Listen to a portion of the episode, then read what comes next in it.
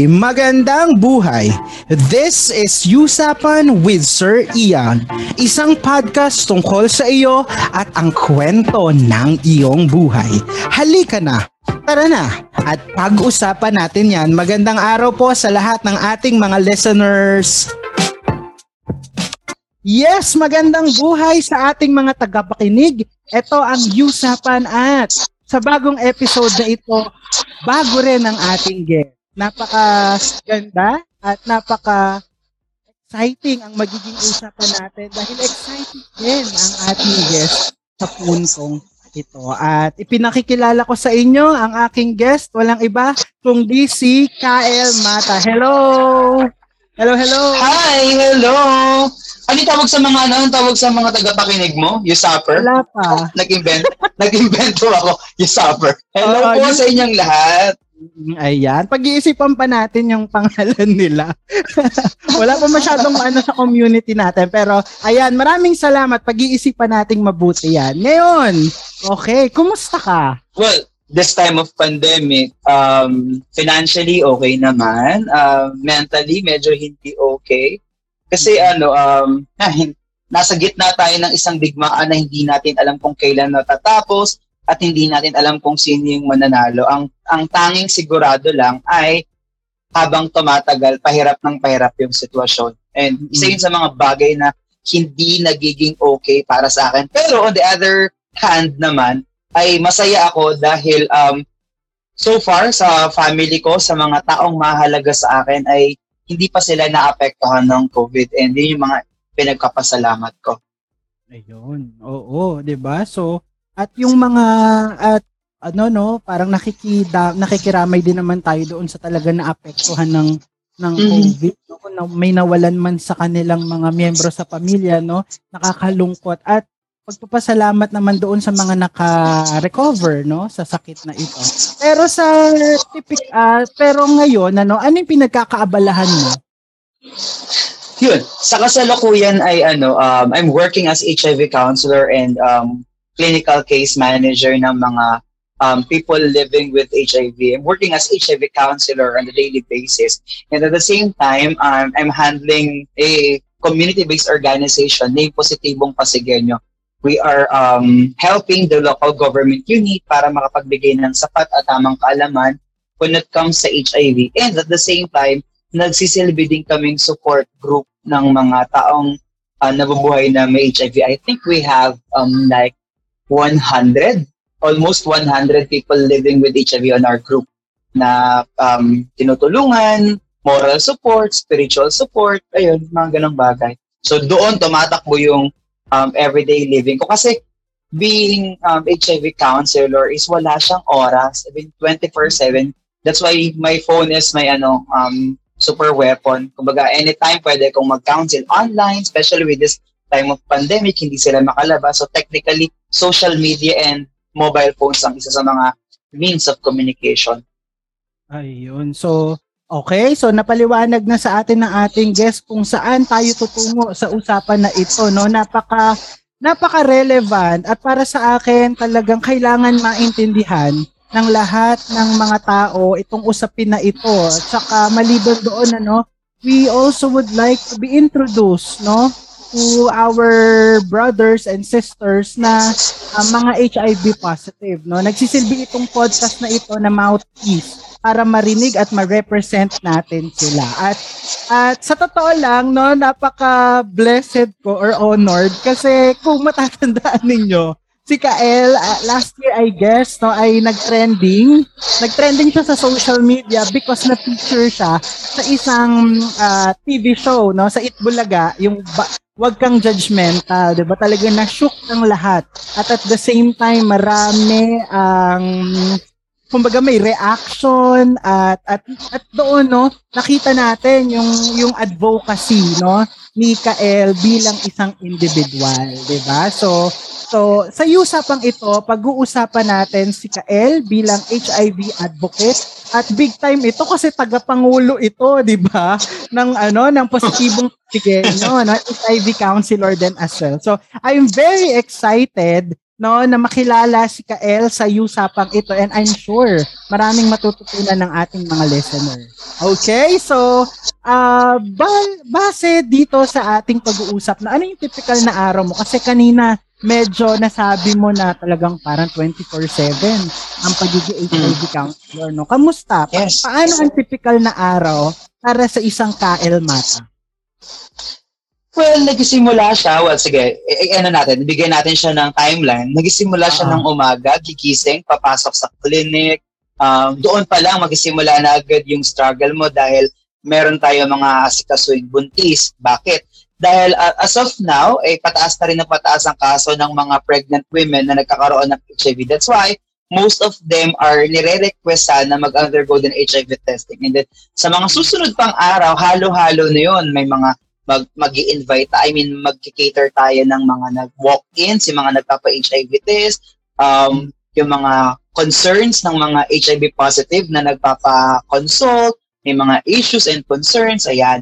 Matatapos siya sa paglabas ko ng clinic, pero natapos ang buong araw ng pagtatrabaho ko, pero hindi pa natatapos yung pagiging advocate or yung pagtulong mo sa kapwa kasi pag uwi mo ng bahay, doon pa lang magsisimula yung mas matinding um, ang tawag ito, yung mas matinding trabaho. Kasi may dalawang ano yun, may dalawang paghahati yun. Una, Mm. pwedeng kasala ka, kasali ka sa meeting, consultation para sa mga usapin na may kinalaman sa HIV. Sometimes nagda-draft kayo ng project, ng activities, Mhm. or programa na pwedeng makatulong sa mga people living with HIV. Consult, ano yun, meeting yun, hindi mo alam kung sino pwede mong kasama, yung mga sometimes national level, sometimes local level.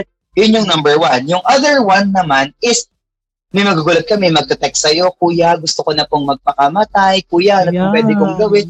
Oo. Yung mga ganong bagay and um, kaya sabi kaya sabi ko hindi natapos sa loob ng clinic yung pagtatrabaho kundi pati pag uwi mo sa bahay kasi hawak mo na yung phone mo and then sila pa din yung um pwede mong I mean sila pa din yung kaasikasin mo at well hindi naman sa nag sa nagrereklamo pero mas masaya ako dun sa ginagawa ko. Pero sometimes nakakapagod kasi even Saturday and Sunday hindi wala talaga siyang ano wala siyang excuse. Wala kang wala kang pwedeng sabi ko nga bawal mag no kailangan yes lang ng yes. 24/7, 7 times a week yung trabaho, no? Walang on and off switch yan, laging naka-on yung trabaho sa pagiging advocate mo, no, ng as HIV counselor, no? Ah, kung makikita nyo, no, tao lang din si Kael kasi pas, ano talaga Yeah. yan, eh, talaga physically, emotionally, kaya ah, I think mas mahirap yan kaysa sa pagiging guro kasi medyo 24-7 din ang trabaho ng guro. Pero ito talagang may hinahandle kang tao na meron silang mga dala-dala din na bigat. No? And at the same time, Life. meron ka, din, meron ka ding sarili. Di ba? Na, Yun, na isa pa yun. ka, Di ba? So, kaya talagang kudos sa'yo, no? Dahil ang tatag mo at thank nandyan you thank you Pero doon sa, ayan, pa paano ka ba na-expose or paano mo nakilala yung ganitong uri ng advocacy? Okay. So, ano yan? Um, balik tayo ng sampu o labing limang taon dati. No, nag- nagsimula talaga nung sa curiosity ko bilang isang LGBT member, no? Well, uh, dati hindi ko alam kung ano si HIV. Ang alam ko lang kay HIV is pag nagkaroon ka nito, malaki yung posibilidad or technically mamamatay ka. Until dumating yung pagkakataon na I myself, um, I was diagnosed as HIV positive way back 2014. Uh, I believe, I mean, that was February 21, 2014. I was diagnosed as HIV positive. So ayun, parang gumuho yung mundo ko. Ang sabi sa akin ng counselor ko, anong gagawin mo kung sakaling mag-reactive ka for HIV? Isa lang ang sagot ko, magpapakamatay po. Sabi niya, why? Bakit? Sabi ko, eh kasi yun din naman po pupuntahan po eh. Kumbaga, wala na akong ibang puntahan, wala na akong ibang pwedeng gawin, kundi yun na lang din naman. Why not gawin ko na ngayon kasi maghihirap pa ako. After that time, um, siguro mga two weeks akong umiiyak, nalugmok ko yung sarili ko, and then, dumating sa point na sabi ko, ay, parang nakapagod naman umiyak, parang hindi naman ako mamatay sa pag-iyak. So, that time, nag-search ako sa Google, nag-internet.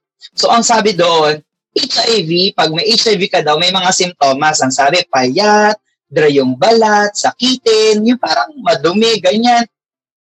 So, narealize ko na parang, ay, wait lang, payat ako, pero hindi naman ako sakitin. Um, hindi ako kagandahan, pero hindi naman ako grabe, no? So, pagka, so, Oo. parang may mali. So, that time, inano ko, uh, minanipulate ko yung sarili kong isip at pinaniwala ko yung sarili ko na ay baka hindi ako HIV positive, baka nagkamali lang. Kasi I was diagnosed sa isang community event which is Miss Gay ng Kalawaan, no? And then, sabi ko, ay baka since Miss Gay yon maraming tao, baka nagkapalit-palit yung dugo. Halo. 'di ba? Baka nagkapalit-palit lang siya. So, parang ko, ay, wala akong HIV. So, lumipas ang dalawang taon, pero after nun, ay, sige, sige, sabihin ko na rin yung backstory ko. I was sexually active. Yung tipong kahit sino, pwede kahit sino, kahit ano. Yung basta makaramdam lang, makaramdam lang ako ng konting pagnanasa, eh, gagawin ko talaga siya sa kahit saang lugar o kahit kaninong pwede. So, after ng what after I was diagnosed noong 2014, binago ko yon kahit ba sinabi ko ay baka wala akong HIV ganon binago ko yung yung activity ko na yun mas minahal ko yung sarili ko. Um, nagbumalik ako ng school until dumating yung 2016 na um, I was invited na maging host ng isang event which is um, Bikini Open. At yung yung event na yun ay they're asking me or ang task ko bukod sa mag-host ay mag-invite ng mga LGBT friends to have ano to get tested. No, sa, habang nag-host ako sabi ko, oh, mga bakla kayo, mga bakla kayo ng taon, magpa-test na kayo kasi baka may, HIV kayo, magkalat ka. Ganun yung mismong mga words na ginagamit ko until may nagsabi sa akin na friend ko na sabi niya, ikaw nga, hindi ka nagpapatest, sa kami, papatest mo. So, parang I was shocked na, na, na, na, ano, ko, natahimik ako kasi nag-flashback sa akin na meron akong unfinished business way back 2014. So, ayun, I decided na, sige, para lang sa katatahimik ninyo, basta magpa-test kayo. So, nagpa-test ako. And then, for the second time around, ayun, I was discovered na ako nga HIV reactive. And then, from that day, I mean, I, I, I, hindi ko na makatandaan kung anong date mismo, pero that was September 2016. Tapos kinabukasan nun, I submit myself sa ARV treatment. And from that time, um, sobrang ano, ano, sinimulan ko ng aralin si HIV at dumating sa punto na may nag-offer sa akin na um, mag-finance kami, pupondohan namin, basta magtayo ka ng isang organisasyon dito sa Pasig. And then, doon talaga siya nag ay, ay, you know what, I didn't expect na magiging ganito yung sitwasyon. So, well, sige, sige, sabihin na natin sa iyong mga li- listeners na kami ni Ian ay magka-schoolmate sa ano sa Mhm. high school. And then, Diba? Isa lang akong napaka-ingay na baklang pakalat-kalat sa corridor. Na super daldal ng daldal. Sino mag-aakalang someday darating sa punto na pwede pala tayong mag-save ng life ng, ng life ng ibang tao. So doon talaga siya nag-start kasi sa madaling salita, nag-start ang aking advocacy at ang pakikialam ko sa HIV because I was diagnosed. I am one of them. So doon talaga siya nagsimula. Mas minahal ko yung ganitong klase. I mean, I see my purpose. Oo. So, actually, sa totoo lang naman, dati pa, people, people person ka naman talaga eh. So, I, I know, parang connector ka, marami kang friends, at talagang pag nagsalita ay makikinig sa'yo. Di ba? Naalala ko, president ka nga nun eh, agad eh, di ba? First year. So, so I, ay, parang ako naman, di ako nagulat kung magli-lead ka ng isang organization. Kasi parang nasa sa'yo naman na yon no? Parang nasa character mo talaga na mag-manage ng mga tao, no? Mambudol tayo. Pero kanina, no, parang napansin ko din doon sa statement mo, pag pagka-receive mo ng ng anak ng ng result ng 2014, parang nasabi mo na it is a death sentence already.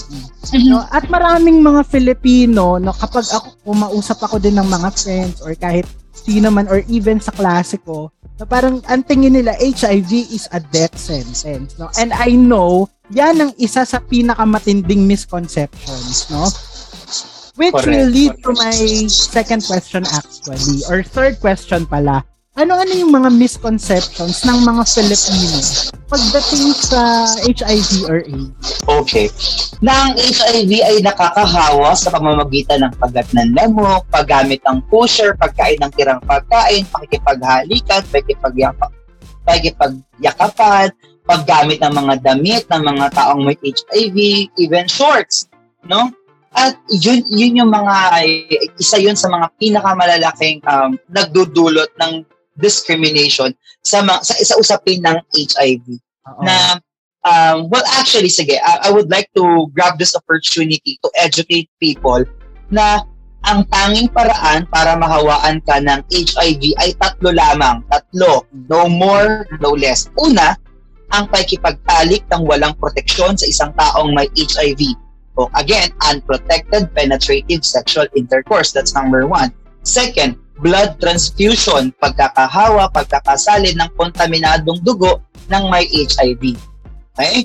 So, um, pangatlo at ang pinakahuli ay pagkakahawa mula sa positibong ina. Ibig sabihin, ang nanay mo ay positibo sa HIV pag sa panganganak niya, sa pagpapasuso niya, sa pagdadalang tao, sa pagbubuntis, ay maaaring maipasa ang virus. Yun lang. No more, no less. Sa halikan, hindi. Sa pag-share ng damit, hindi. Sa pag-usap, hindi. Yakapan, hindi. So, tatlo lang talaga siya even yung, uh, naalala mo ba, I mean, I don't know kung nabalitaan mo yan, pero sinasabi nila na huwag kayong kakain ng isda from Cebu City kasi nag-trending siya sa Facebook. Sabi kasi daw, may isang hospital daw na nagtapon ng mga gamit sa, sa, sa dagat, tapos nakain ng mga isda, tapos bawal wag daw kakain ng isda kasi mahahawa daw. That's number one. Second, wag daw iinom ng Pepsi dahil meron daw isang empleyado na nasugatan at na-transfer doon. Ganon. And then ang pinakahuli ay nipper. Ito isa. Huwag kayong daw, wag daw kayong magpapalinis sa mga manicurista kasi ganyan. 'Di ba? Which is sobrang ano nagko-cost siya ng takot, nagko-cost siya lalo ng fear doon sa mga tao. That's why mas lalo hindi pinag-uusapan ang HIV. Oo. Plus, yung nasabi ko din kanina na si HIV a death sentence. Well, technically uh, uh, as as people living with HIV, I can say na maaari ka talagang mamatay because of HIV. Pero, hindi ka basta-basta mamamatay kasi meron tayong tinatawag na treatment, meron tayong tinatawag na ARV na pwede kang makapamuhay ng normal, malusog at masaya as long as mag, mag ano ka, mag-adhere ka doon sa gamutan. Nakakalungkot lang isipin na um, iniisip ng maraming tao na ang HIV ay um, is a death sentence, no? Na pag nagkaroon ka ng HIV ay maaari ka nang mamatay. Pero sa, sa realidad, sa katotohanan, na ang HIV ay maaari nating maagapan at maaari nating mapagtagumpayan sa paanong paraan? Well, kailangan lang natin mag-adhere ng gamot, kailangan sumunod sa doktor, alagaan, mahalin natin yung ating mga sarili. And kasi isa pa sa mga dahilan kaya hindi pinag-uusapan ng HIV yung usapin ng sex. Oh, no, papasok din dapat dito yung reproductive health na dapat ang sex ay regular nating pinag-uusapan hindi para sa mga malilisyos mal, ah, sa mga makakamundong gawain kundi para maprotektahan at mga lagaan natin ang ating mga sarili mula sa mga sakit na maaari nating makuha from doing sex, ba? Like Hello, nakakalungkot lang isipin, hindi lang si Catriona Gray, hindi lang si si Pia Wurtzak, hindi lang si Heidi at ang ating mga Olympians ang mga nagpapa number one sa Pilipinas, kundi number one na rin ang Pilipinas pagdating sa usapin ng teenage pregnancy, pagdating sa usapin ng ano ng ng um, pagtaas ng kaso ng HIV. No, tayo yung mga number one sa ganitong mga topic, mga reproductive health issues. At ano ang dapat nating gawin? Simulan nating pag-usapan para maging, di ba sabi nga ng mga Gen Z, let's normalize these things. Ah. Di ba? Mm-mm.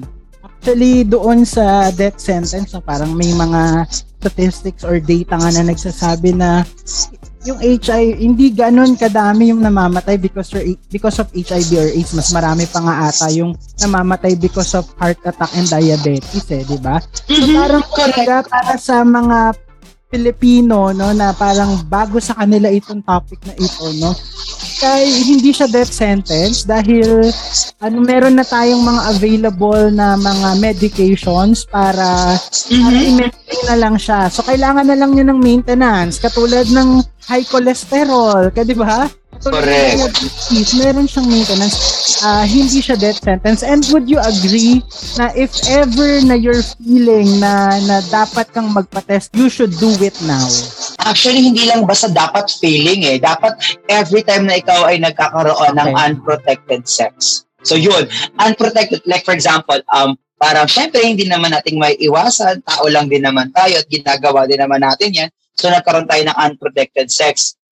Bilang ka ng bilang ka lang ng 3 months No? And then after three months, back af- ay after three months ng iyong unprotected sex, submit yourself sa HIV testing. And if you don't want na every three months kang nagpapatest, use protection, use condom. Kasi 99% ang ang ano ang ang chance na ma- ma-save ka from HIV, hindi lang HIV, from syphilis, gonorrhea, and um, at chlamydia and other sexually transmitted infections. So, 'di ba? Protection lang lagi. Condom is the key. At saka sa totoo lang meron ding ano eh, yung, yung kumbaga may stereotype yung mga tao na ang HIV at AIDS ay kumbaga Isa. siya lalo na ng men who, who are Mhm, having correct. with men, 'di ba? Anong masasabi mo Actually, pinaganda, sabi, sabi nga ni, ano, sabi nga ni Tony Gonzaga, pinaganda mo lang. Mga bakla talaga yon. That- actually, I mean, tatawa, tatawa, I mean, pinagtatawa lang to siya, pero eh, sa, Oo. ano siya, offending na, offending talaga siya kung titingnan. Pero in the reality, yun naman talaga yung totoo. Um, most of the time ay 90 to 95% ng kabuang datos ng HIV cases sa Pilipinas ay nagmula sa hanay ng mga lalaki. And then, yung 80% ng 95% na yon ay pawang LGBT members. And ang, ang number one, kaya siya ganun ang data, I mean, kaya ganun ang data is dahil sa ating mga kalalakihan or sa mga LGBT people ay napakadali para sa kanila or para sa atin or para sa amin na makapag mak- makipagtalik. Imagine, I mean, I'm gonna use my ano my own experience. Ako na kaya kong makipagtalik sa sa sa eskinita, sa jeep, sa taxi. I mean, I'm not saying na it's okay. I'm saying na ito yung tutay na nangyari, ito yung realidad kung bakit dumadami siya ng mabilis.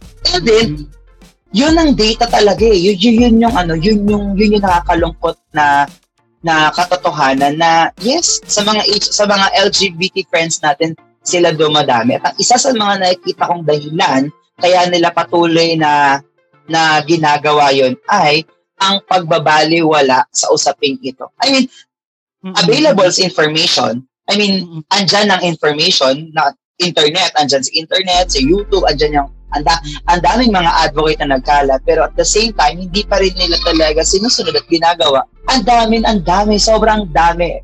Um, dito sa lungsod ng Pasig, I can surely say na lahat ng barangay dito ay pinupuntahan namin mula bata, eskwelahan, high school, um, group, or mga LGBT group, pinupuntahan talaga namin sila para i-lecture ito for the last five years kung pananatili sa advocacy, ginagawa namin ito. Pero dumadami pa rin ang dumadami. Ibig sabihin, disiplina kadalasan ang isa sa mga malaking ano factor kung bakit dumadami yung HIV cases. Wala sa edad. Wala, Wala, wala, wala, wala, siya sa, wala siya sa kasarian pala, sorry. Oo. At saka wala kahit sa naabot na pinag-aralan eh. Kasi sa totoo lang may encounter ako. Akong friend na nak- nakagraduate ng college at thriving sa buhay pero hindi niya alam na yung yung HIV ay, tra- ay transmitted. Akala niya kasi nagagawa siya kapag ang lalaki at lalaki ay nakipag-sex with each other. So, sabi ko, misconception yan. Di ba? Misconception yan. Agree, tama, Ah, tama. I Diba? agree with you, Kael, na kumbaga tikom at na, kunwari nahihiya ang mga Filipino na pag-usapan academically ang sex. Gustong itago sa kwarto, gustong itago lang sa CR, no? Pero kung pag-uusapan nila in a discourse, no, mas maraming magiging malinaw eh. Tsaka, isa pa nga eh, yung parang nahihiya bumili ng condom, ng Condom. Yes! kasi ano, Agree, I agree. daw, 'di ba? Pero sa bakit mahalagang pag-aralan ang HIV? Ah, sorry, ang reproductive health at HIV. para mapangalagaan natin ang ating mga sarili hindi lamang sa mga sexually transmitted infection kundi pati sa maagang pagbubuntis. 'Di ba? Ang simple. Kasi I mean, uh, yun yung ano eh, yun yung kulang sa atin eh. Like for example ha, ito it- ito ay isang napakalaking realidad. Mm-mm. Gamitin natin yung scientific method na, na naalala ko nung high school, 'di ba? 'Di ba? um, ang isang tao, ang isang tao na walang at kulang sa kaalaman, mag, darating ang punto na mag-gather yan ng information. At pag wala siyang nakuhang, pag, pag mali o kulang yung kanyang information na nakuha, ay magja-jump sila into um, experiment, example, may isang batang lalaki na cure na napag-usapan ang salitang sex sa loob ng ano sa loob ng circle ng kanya mga friends.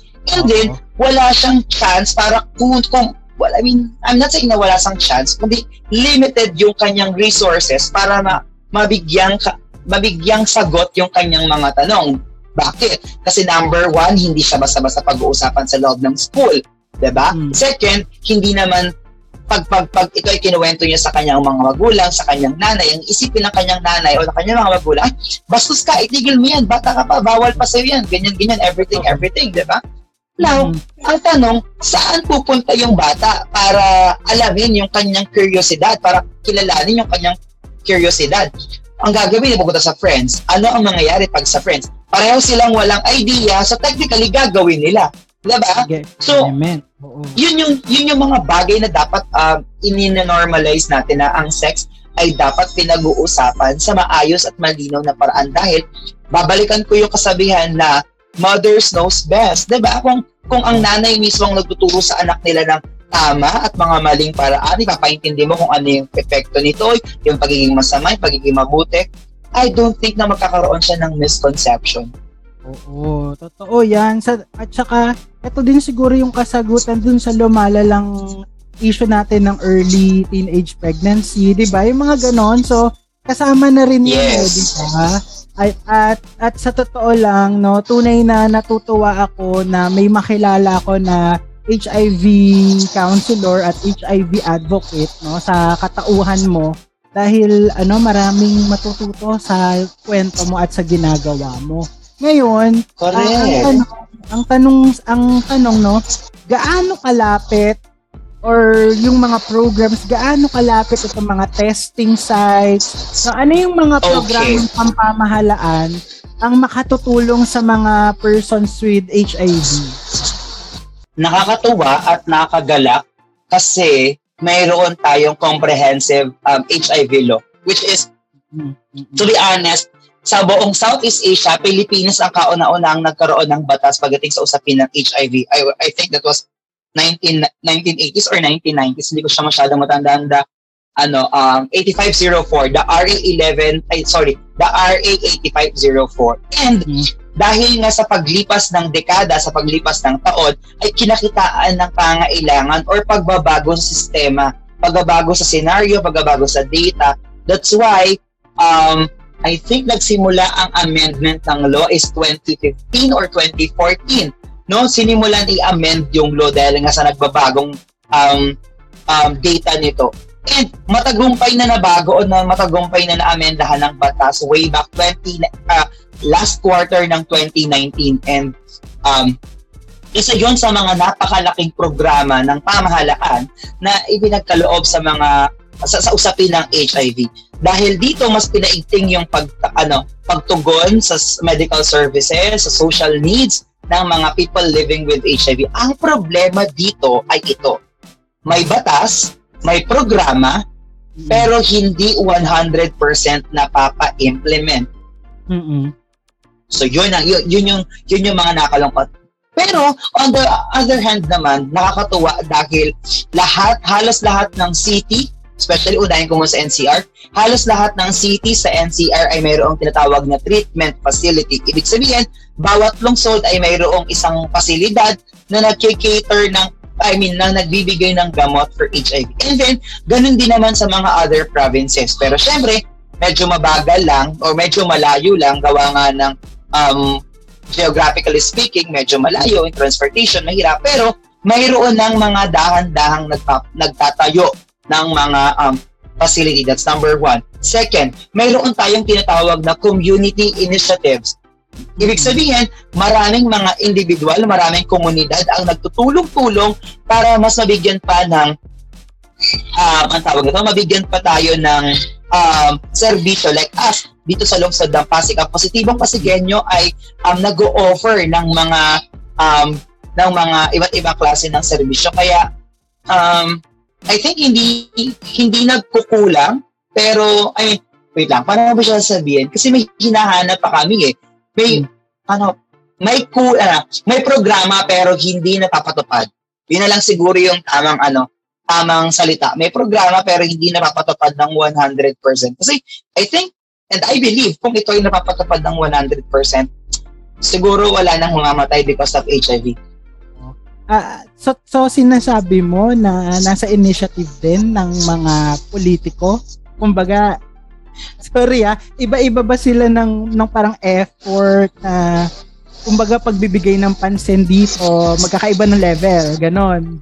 Sa true, yes. Depende sa pagtingin ng nakaupo. Ayun. Ganun siya. Well, especially yung sa sa sa, sa Oh, sige, wag na. Wag na tayo mag-usap about politics. wag nating haluan. Susubukan kong maghaluan. Pero, you know, di ba? Nakakalungkot lang na may mga ano eh, available na yung ano. Kumbaga, available na yung ano eh, yung batas, which is siya yung highest form ng command, eh, di ba? I-implement na lang natin ang programa. And ano, plus, pinapakita na sa inyo, especially, yan yung reason ko kung bakit ako nag-out. That's my reason kung bakit ko pinakita na ang isang taong may HIV ay ganito ang itsura, ganito ang pangailangan, ganito yung problema, ganito yung issues and concern na kailangan namin. Kasi wala talaga, I mean, meron pero bibihira yung naglalakas ng loob dahil natatakot sila sa discrimination and stigma. That's why nag, nag, nag ano ako, nag, nag, naglakas ako ng loob na ipakita kung ano talaga yung mga needs and ang ang itsura ng isang taong may HIV para naman kahit paano makita ng mga lawmakers, makita ng mga um, nasa position na hindi porkit konti lang kami, hindi porkit isolated issues lang kami, ay hindi na dapat kami pinag-uusapan. Kasi at the end of the day, buhay ang ipinaglalaban dito. Kahit ba isang tao lang yung namatay, di ba? Malaking bagay. Tao pa din yun.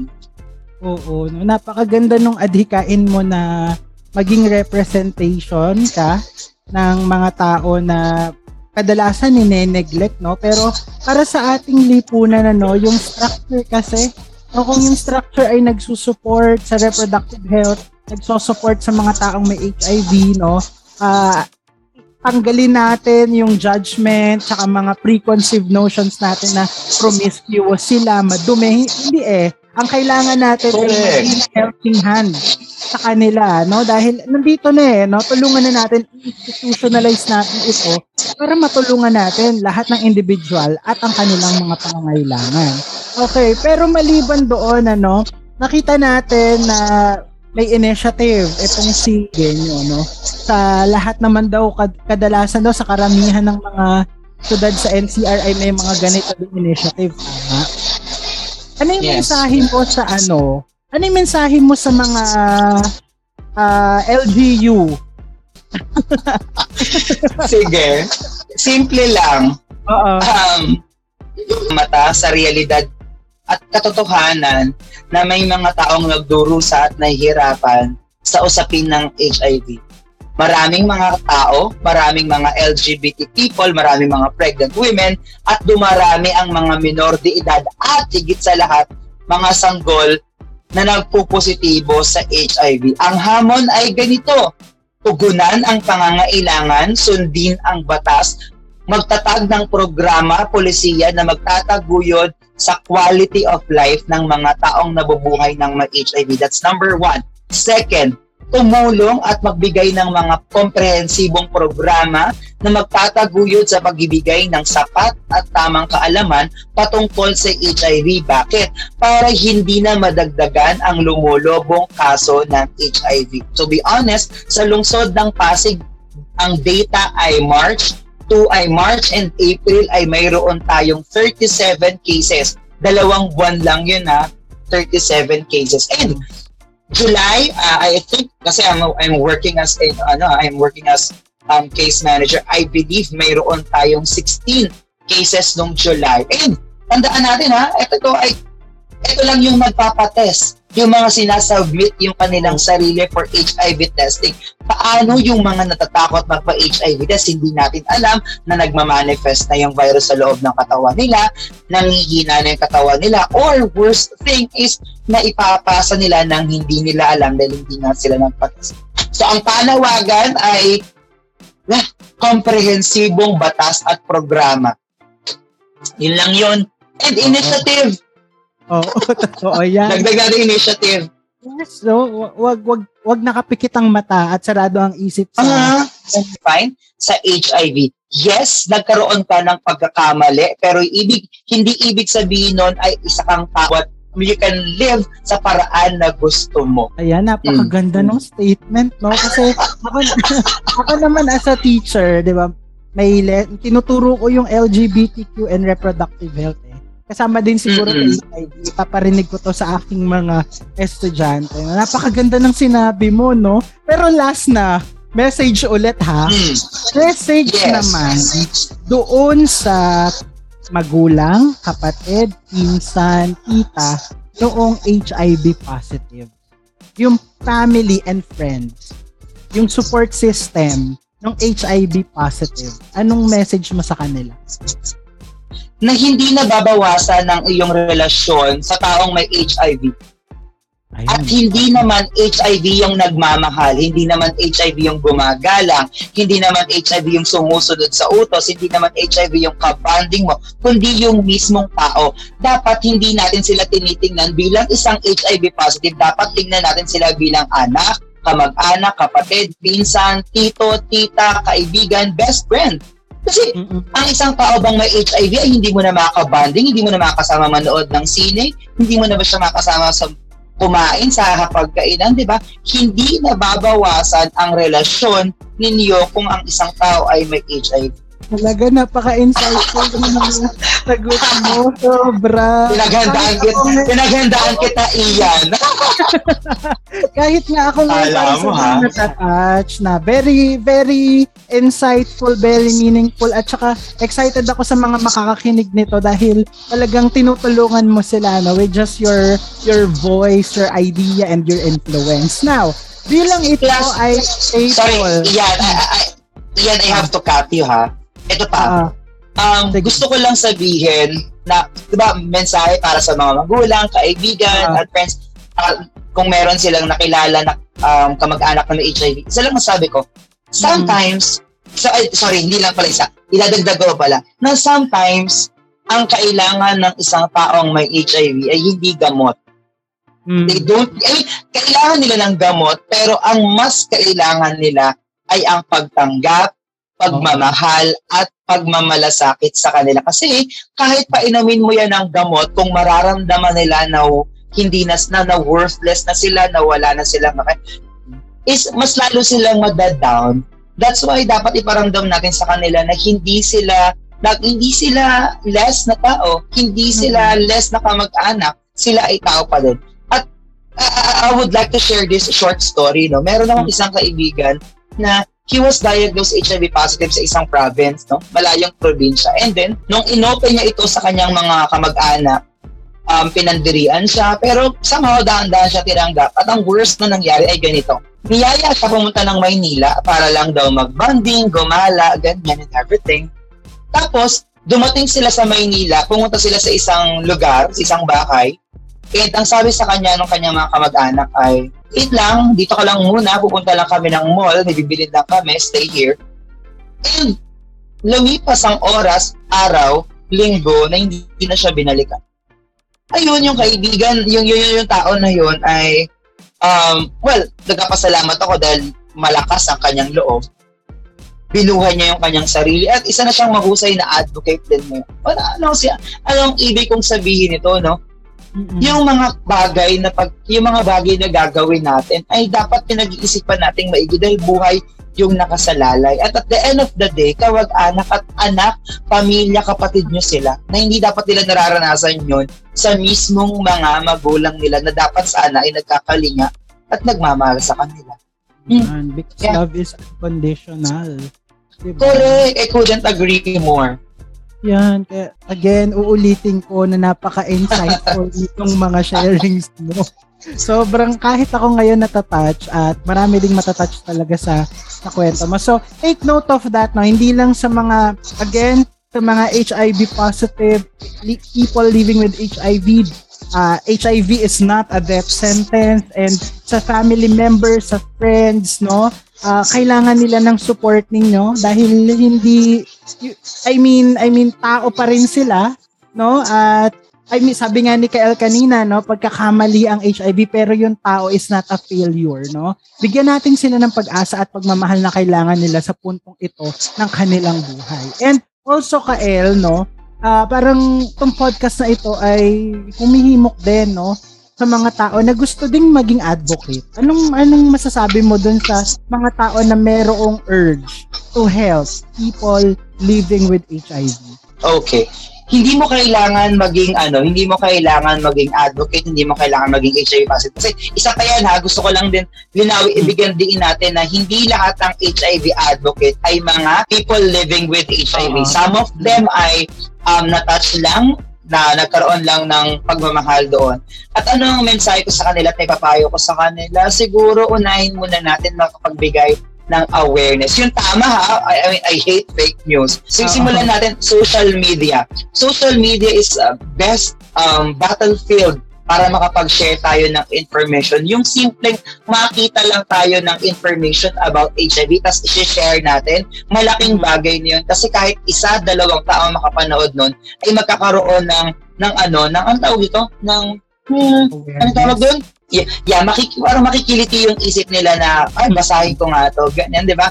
Simulan natin sa ganang paraan. And then, pag mas lumalim na yung pagmamahal natin, maraming mga community-based organization na, na very welcoming sa sa mga taong katulad ninyo na nag naghahangad na makatulong din sa kapwa. So, yun, isa, yun, yun pa. Bukod pa doon, balik tayo sa basic na dapat doon tayo magsimula sa mga friends of friends natin, mga friends natin. Simulan natin silang i-educate. Kasi, um, and yun nga, tulad nga na sinabi ko, let's go back sa basic na dapat simulan natin siya sa mga friends natin, sa mga nakapaligid sa atin. Kasi uh, malaking bagay yung tinuturoan natin, yung mga taong mahalaga sa atin. Maililigtas na natin sila.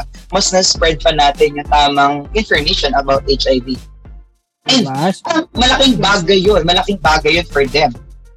Mm-mm. Kaya kaya talagang Kael no, uh, answer ansaya at napakalalim na kilalanin yung buhay mo bilang isang HIV positive na ngayon no hinarap niya yung ganoong pagsubok at tumutulong na sa kapwa no? Kaya talagang saludo ako sa iyo no sa sa landas na meron ka ngayon at at patuloy yung Ah, kumbaga kung may maibibigay din akong tulong no kung yung sa mga listener natin no hanapin niyo na lang siya sa kanyang Facebook account Kael Mata kung kung nais ninyong tumulong sa sa ah, positibong pasigenya at iba pang mga organizations no. Ah, i- i-PM niya lang siya sa kanyang ah, Facebook account. Ngayon Kael bilang ito ay staple question natin sa Usapan with Kael Mata anong bagay o salita o pagkakakilanlan ang gusto mong i-associate sa'yo ng mga tao? Positibo. Positibo, positibong nabubuhay ng may HIV. Positibong nabubuhay ng may mataas na pagtingin sa kanyang sarili. Positibong buhay, positibong nabubuhay ng may pagpapahalaga sa kanyang sarili. Positibong nabubuhay na tumitingin sa mas ikagaganda para sa kanyang mga um, kapwa-tao.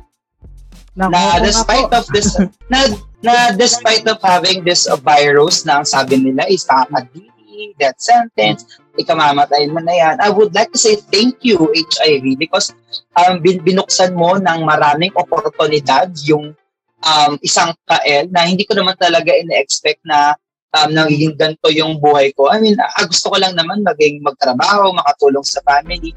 And I didn't expect na makakapag hindi naman sa pagmamayabang makapagsalba tayo ng buhay, makatulong tayo sa kapwa, nag-share natin yung blessings natin, especially you know what, pangarap kong maging guro katulad mo, pero unfortunately dahil nga kay HIV ay hindi ko siya natupad dahil nga ah, nagkaroon ako ng gantong klase ng kondisyon. Pero mas may binigay siyang ah, pagkakataon sa akin. Imagine, nagle-lecture, nagtuturo tayo sa mga sa mga guro, sa mga doktor, sa mga police. Yun. Kaya sobra ako nagkapasalamat sa kanya at kailangan tayo ay mabuhay ng may positibong pananaw kahit ano pa man ang ating sitwasyon, kahit ano pa man ang ating pinagdadaanan, kailangan lagi nating lagi tayo nakatingin sa mas positibong paraan. Dahil dyan, makapamuhay tayo ng masaya, malusog. And at the end of the day, tandaan nyo guys, ito yung sinabi ko doon sa ano, sinabi ko doon sa isa, um, I mean, ito yung lagi kong sinasabi that HIV is not a disability.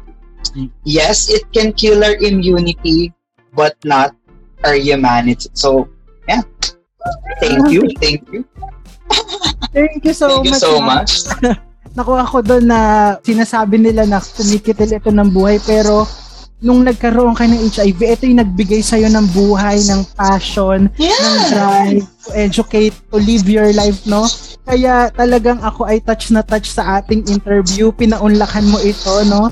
Maraming salamat sa iyo, Kael, dahil ito ay siguro ito ay sandali sa buhay ng isang taong makakapakinig nito na marami siyang matututunan, mawawala yung mga misconceptions niya, mga preconceived judgments niya. At at the end of the day, no, gusto ko yun, ano, tayo ay merong empathy sa mga kapatid natin na merong HIV at at hindi sila madumi, hindi sila mali, no? Mhm. Hindi sila ay taong puno ng pag-asa. And thank you, Kael, Yes. for guesting in our Usapan. Yeah, thank you, thank you, thank you. Yes. Hindi pa doon natatapos dahil meron ka bang gustong i-promote? Yeah, actually, and uh, una, ba- bago ako mag-promote ng ano-ano, una, gusto kong magpasalamat sa mga taong katulad mo.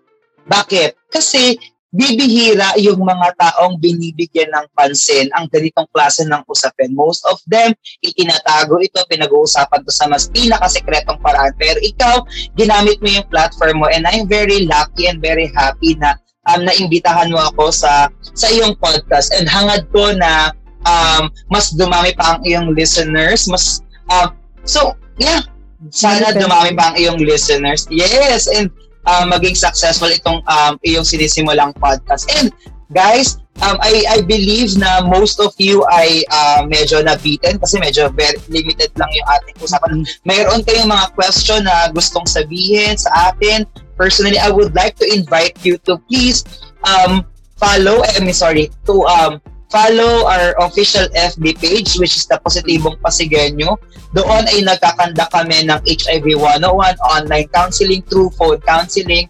At the same time sa aking TikTok account, hashtag ka-LSS, sumasagot po tayo sa aking TikTok ng tanong, any question na may kinalaman sa HIV, SOGI, LGBT, um, minsan yung mga at um, ang isa sa mga pinaka at isa sa mga pinaka-importante dito ay yung sorry wait lang hiningal ako. Yeah, tulad nga ng sinabi ko, isa sa mga pinaka-importante ay yung um, testing. Kaya naman ang positibong pasigenyo ay katuwag ng pamahalaang lungsod ng Pasig Pasig Treatment Hub na nag-o-offer ng free and confidential HIV testing. Ang HIV testing po ay maaari niyong makuha or maaari niyong puntahan sa una, sa Pasig Social Hygiene Clinic. Ito po ay located sa 5th floor ng um, Pasig City Hall. Sila po ay bukas ng Monday to Friday, alas 8 hanggang alas 4 ng hapon. That's number one. Second, mayroon din pong free and confidential HIV testing na ginagawa po sa Pasig Treatment Hub. Ito naman po ay located sa may Champ Maternal Building. Mm, sa likod po ito ng um, DS, ay sa gilid po ito ng DSWD.